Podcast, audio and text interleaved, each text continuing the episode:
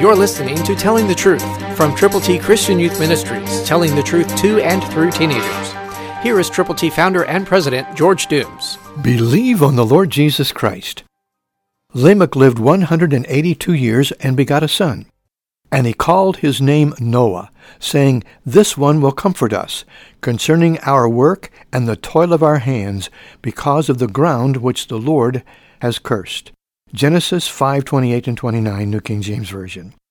There we have the birth of Noah.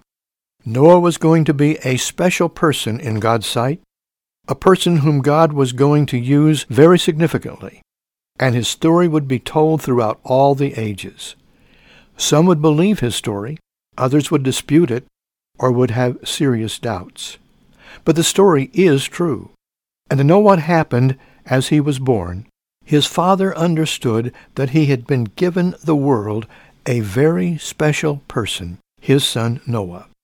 Can somebody say about you, Oh, I know that he or she is very significant, that they will comfort us? I hope so.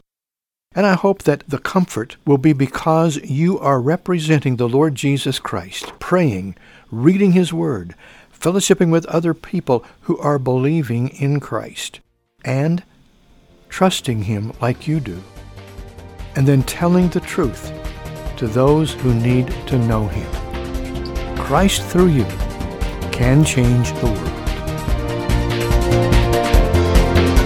For your free copy of the Telling the Truth newsletter, call 812-867-2418, 812-867-2418, or write Triple T, 13,000 U.S. 41 North, Evansville, Indiana, 47725. Find us on the web at tttchristianyouth.org.